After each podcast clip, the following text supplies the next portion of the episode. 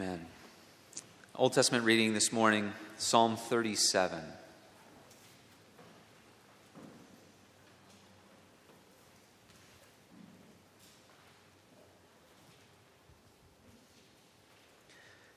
Psalm 37 very beautifully puts before us the life of one who trusts in God, who delights in God, and who walks in righteousness. Obviously, this psalm points us in a very special way to Christ the Savior, and yet we can read its reflection, instruction for our own lives. Christ is perfectly obedient, perfectly faithful, perfectly righteous. He walked in righteousness every day, every second. Those who look to him in true faith are brought into his life and show forth imperfectly but sincerely uh, the righteousness that God calls us to. In Psalm 37, this will be pertinent to us, our consideration of the second chapter of James. Hear now God's holy word as it is read to us For the grass withers and the flowers will fall, the word of the Lord endures forever. Psalm 37 of David. Fret not yourself because of evildoers, be not envious of wrongdoers for they will soon fade like the grass and wither like the green herb. Trust in the Lord and do good. Dwell in the land and befriend faithfulness. Delight yourself in the Lord, and he will give you the desires of your heart. Commit your way to the Lord. Trust in him, and he will act. He will bring forth your righteousness as the light, and your justice as the noonday. Be still before the Lord, and wait patiently for him. Fret not yourself over the one who prospers in his way, over the man who carries out evil devices. Refrain from anger and forsake wrath. Fret not yourself, it tends only to evil. For the evildoers shall be cut off, but those who wait for the Lord shall inherit the land. In just a little while, the wicked will be no more. Though you look carefully at his place, he will not be there. But the meek shall inherit the land and delight themselves in abundant peace. The wicked plots against the righteous and gnashes his teeth at him, but the Lord laughs at the wicked, for he sees that his day is coming. The wicked draw the sword and bend their bows to bring down the poor and needy, to slay those whose way is upright. Their sword shall enter their own heart, and their bows shall be broken. Better is the little that the righteous has than the abundance of many wicked. For the arms of the wicked shall be broken but the Lord upholds the righteous. The Lord knows the days of the blameless, and their heritage will remain forever. They are not put to shame in evil times. In the days of famine, they have abundance. But the wicked will perish. The enemies of the Lord are like the glory of the pastures. They vanish like smoke, they vanish away. The wicked borrows, but does not pay back. But the righteous is generous and gives. For those blessed by the Lord shall inherit the land, but those cursed by him shall be cut off. The steps of a man are established by the Lord when he delights in his way. Though he fall, he shall not be cast headlong, for the Lord upholds his hand. I have been young, and now am old, yet I have not seen the righteous forsaken, or his children begging for bread. He is ever lending generously, and his children become a blessing. Turn away from evil and do good, so shall you dwell forever. For the Lord loves justice. He will not forsake his saints. They are preserved forever, but the children of the wicked shall be cut off. The righteous shall inherit the land and dwell upon it forever. The mouth of the righteous utters wisdom, and his tongue speaks justice. The law of his God is in his heart, his steps do not slip. The wicked watches for the righteous and seeks to put him to death. The Lord will not abandon him to his power or let him be condemned when he is brought to trial. Wait for the Lord and keep his way, and he will exalt you to inherit the land. He will look on when the wicked are cut off. I have seen a wicked, ruthless man spreading himself like a green laurel tree. But he passed away. Behold, he was no more. Though I sought him, he could not be found. Mark the blameless, and behold the upright, for there is a future for the man of peace. But transgressor, transgressors shall be altogether destroyed. The future of the wicked shall be cut off. The salvation of the righteous is from the Lord. He is their stronghold in the time of trouble. The Lord helps them and delivers them. He delivers them from the wicked and saves them because they take refuge in him. Amen. James chapter 2. To go forward, the New Testament and our sermon text for this morning. James 2, verses 14 through 17.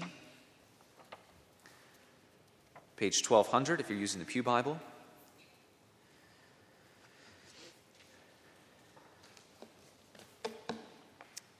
Give your attention once again to God's holy word. James 2, verse 14. What good is it, my brothers, if someone says he has faith but does not have works?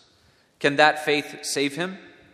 If a brother or sister is poorly clothed and lacking in daily food, and one of you says to them, Go in peace, be warmed and filled, without giving them the things needed for the body, what good is that?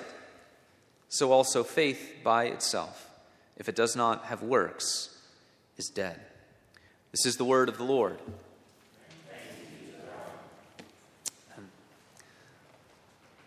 Let us pray once more. Heavenly Father, what we know not, teach us. What we have not, give us. What we are not, make us. For your Son's sake and by the power of the Spirit. Amen.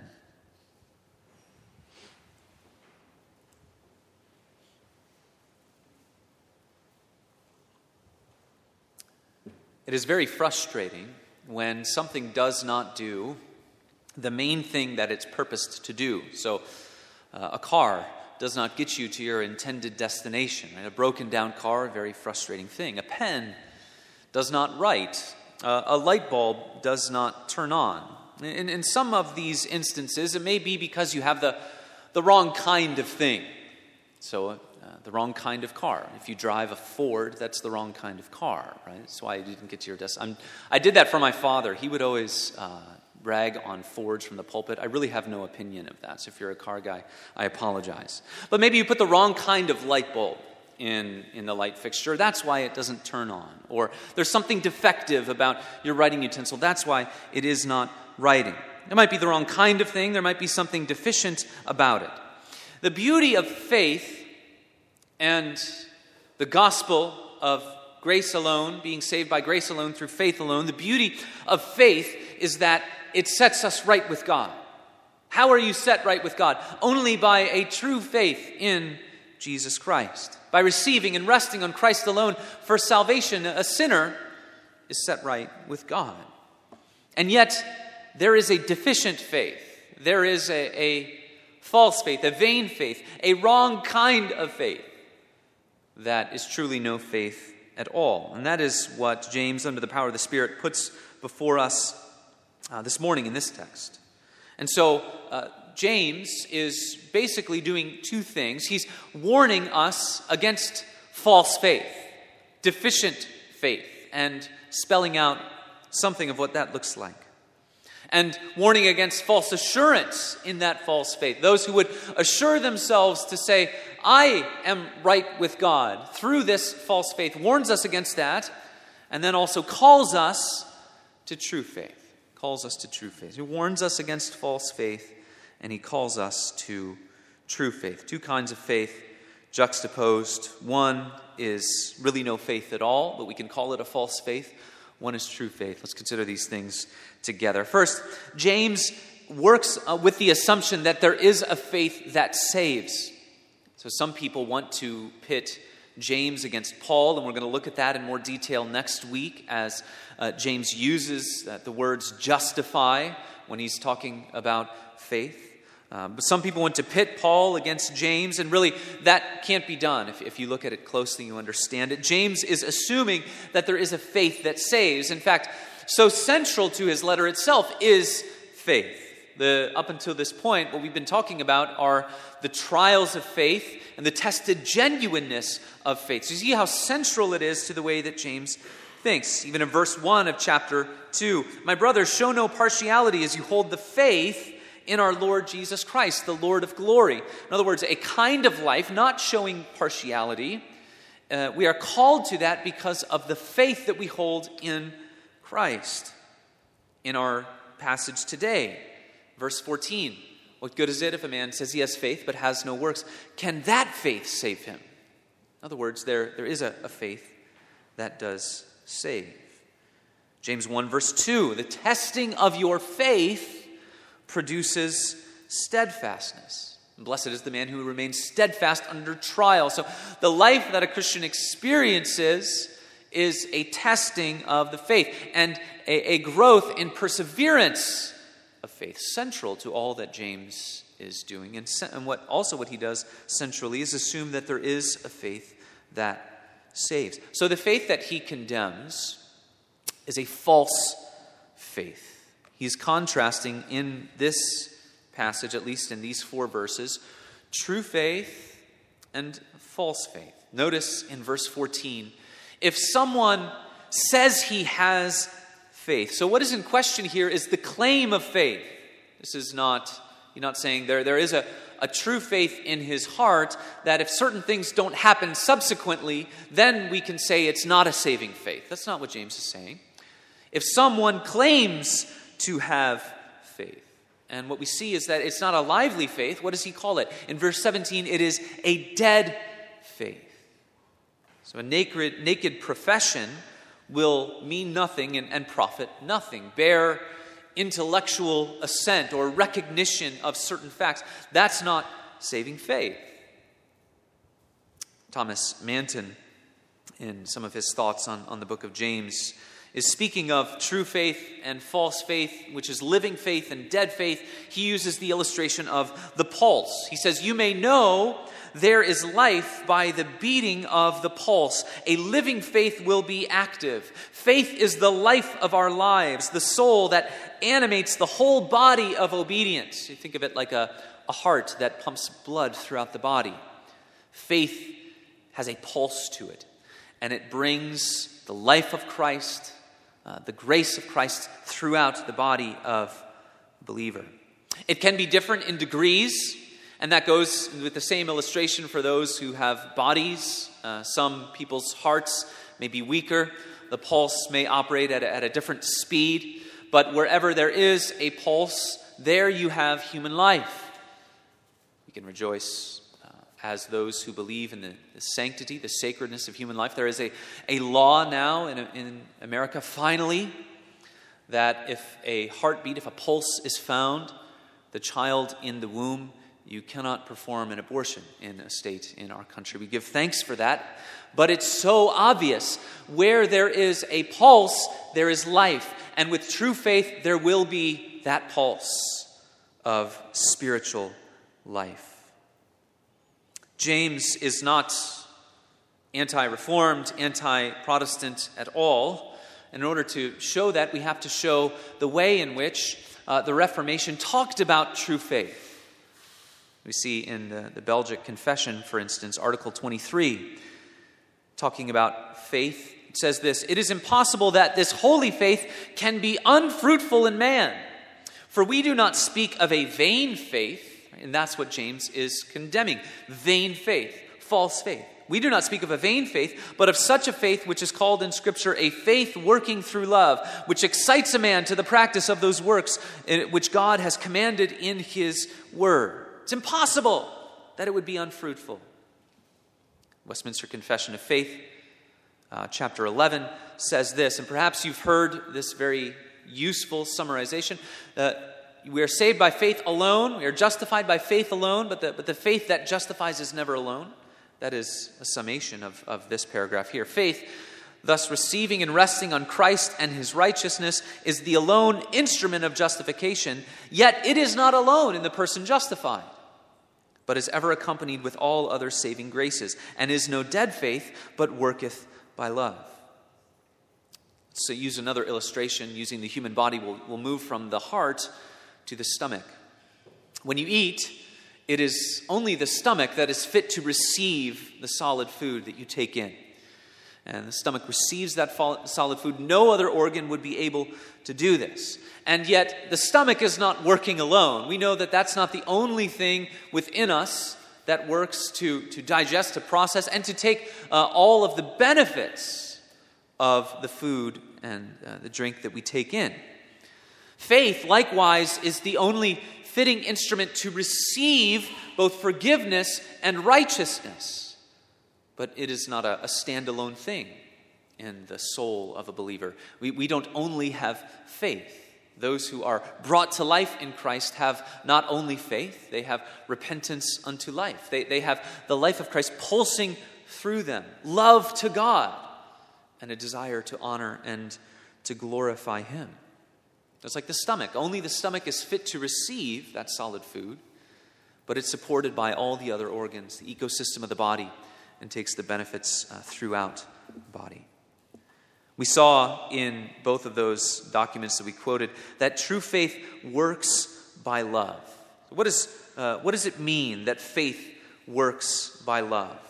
Well, to return to Thomas Manton and his thoughts, he says that uh, faith, when it rightly apprehends what God has done, it uh, responds with love to God.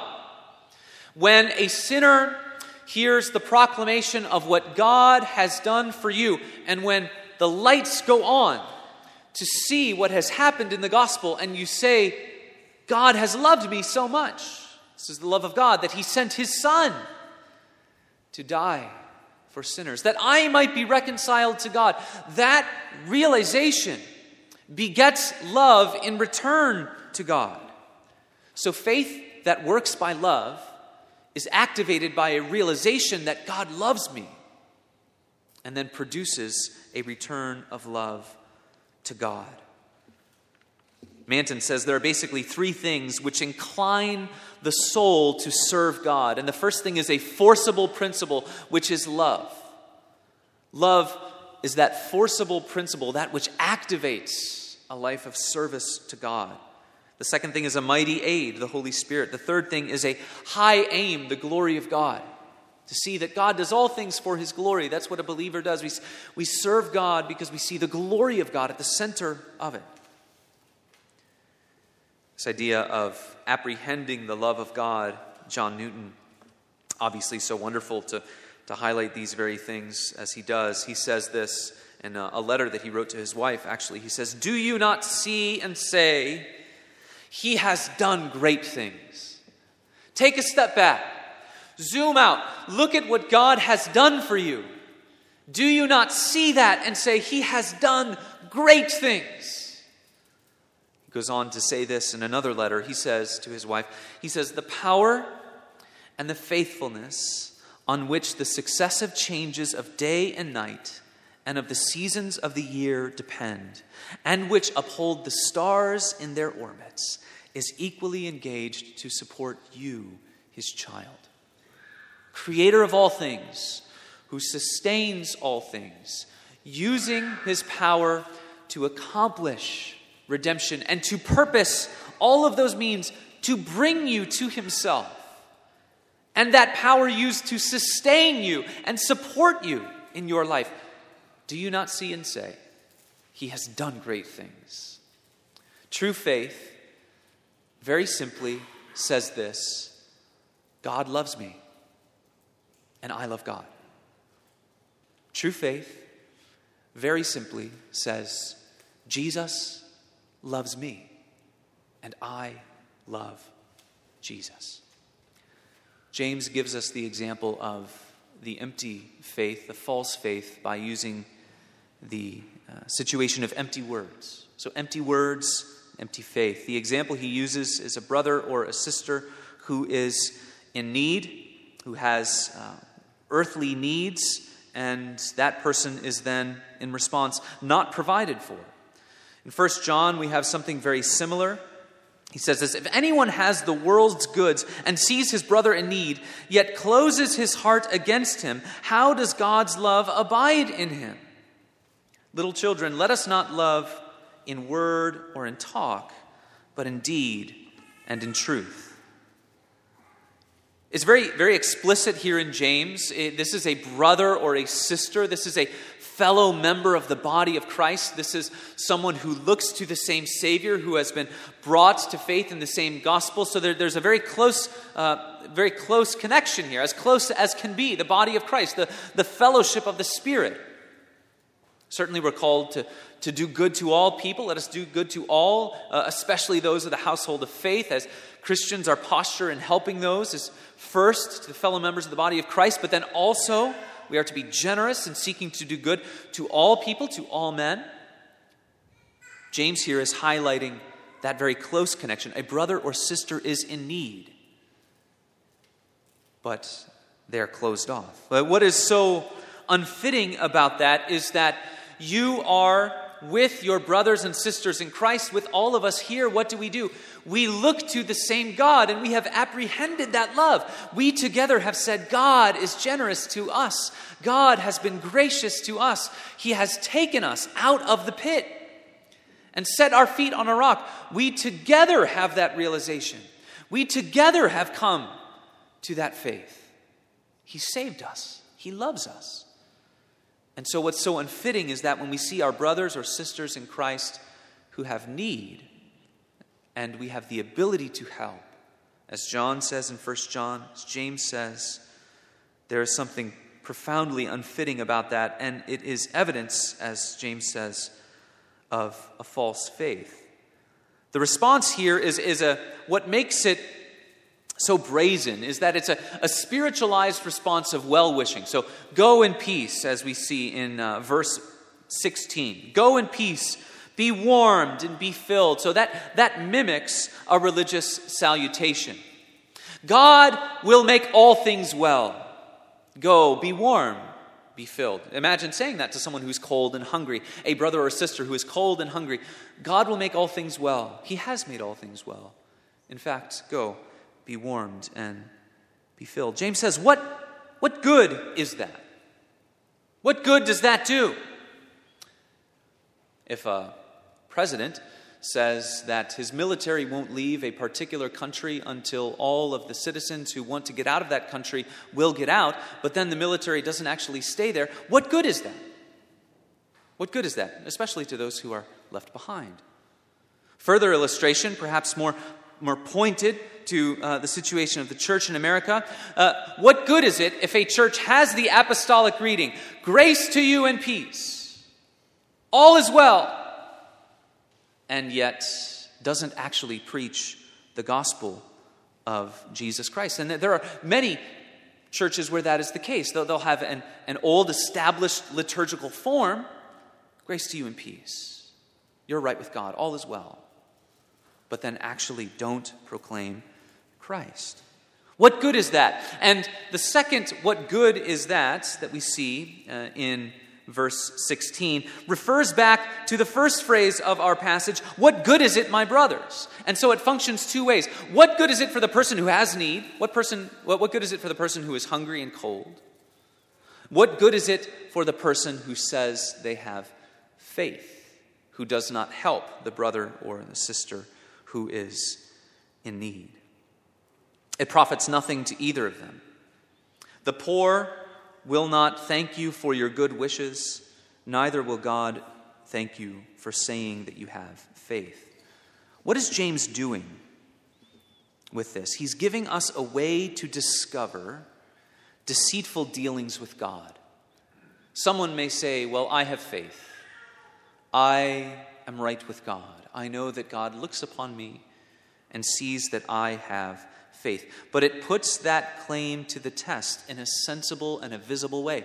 You see your brothers and sisters in need, you are able to help them. Do you help? It puts that spiritual claim to the test in a sensible and a visible way. The life that is lived, the fruit that has been brought forth. Jesus says, You will know them by your fruits. Oftentimes, the work of officers in the church, elders in the church, becomes this difficult work of someone who may have particular sin in their life that needs to be worked out. And they may claim, I'm right with God, I have faith. They say, well, what about these patterns in your life?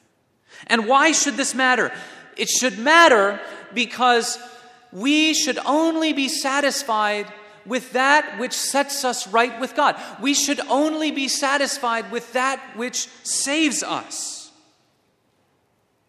Will this faith save me? Will a false faith save me? No, it will not. So the questions to ask do I love Jesus Christ? And is that love for Him pulsing out into my life with a desire for the glory of God? This is not meant to be overly inward. We're not meant to, uh, to look only inward and to, to obsess over the things that we find because we're always going to find deficiencies in ourselves. We're always going to find reasons uh, to say, Boy, I need to improve. Boy, I need to get better. It's not to be overly inward as much as a call to give full consideration to the truths of Scripture, to give full consideration to what God has done for us in Christ, to look at redemption and to see your sin and misery and to see the love and the mercy of God that is shown to us in Jesus Christ and to rest in those things. It's a call to the gospel, it's a call to believe and to trust and to receive and to rest in what Christ has done for us. It's not to create doubts in those with a tender conscience, but it is to awaken those whose hearts are hardened to their own self deception. Finally, then, as we close, of the empty words, the empty faith, we are called to a faith filled life, which is filled with good works. A faith filled life, which is filled with good works. What are we called basically to do? What's the, what's the remedy? Well, James, in evaluating faith and contrasting vain faith with live faith or dead faith with living faith, ultimately what he is holding up is it's not that we just, okay, now we start running towards works. It's a call to genuine faith. Abandon dead faith. Come to Christ in the fullness of what he has done. Apprehend the mercy of God in Christ. Look at the love of God in Jesus Christ. It's a call to true faith. We are to, as Hebrews says, look unto Jesus. That's a very simple call. If we look unto Jesus fully with the eyes of faith, as we rest in Him, as we look to Him in reliance and dependence, then we will see several things If you look unto Jesus, you will see several things. First, you will see your safety. Secondly, you will see your privilege. Thirdly, you'll see your duty. And fourthly, you will see your happiness in Christ. So, first, your safety. Looking unto Jesus, the author and the perfecter of our faith, Jesus saves us to the uttermost, the great high priest who can bring us to God, who can reconcile us to God, as we heard last week so, so wonderfully with Reverend Hollister. In, in Christ, we are safe in the arms of God. All is well. He is able to save to the uttermost. If you look unto Jesus, you will see your safety. The great high priest. If you look unto Jesus, you will see your privilege as a member of this kingdom, as a child of God as a servant of the King. Christ is not only the King of Kings, but he brings us to himself as our King. And it becomes our great joy to be dispensed in his service. Our joy is to serve him. That's what's so marvelous, what's so wonderful about what Christ does. He takes the high calling of taking up your cross and he changes us so that it becomes our great joy to do so. I know I've mentioned it before. Napoleon, one of the things that made him so in awe of Jesus is he knew that if Christ were to descend and place his feet upon the earth and call his children, his servants to arms, most of his army would be gone in a moment. He said, I can coerce men in my military to do things, but I cannot create in them the kind of love that they have for their Savior Jesus Christ. It becomes our privilege to serve. He's our priest, our safety, our king, gives us our privilege. As our prophet, then finally, he gives us our duties, the, our marching orders, the life that we are to live. If we look unto Jesus, if we remain fixed upon him, we receive his words with open hearts. We receive his words and his instruction as the the precious morsels which alone can sustain our lives.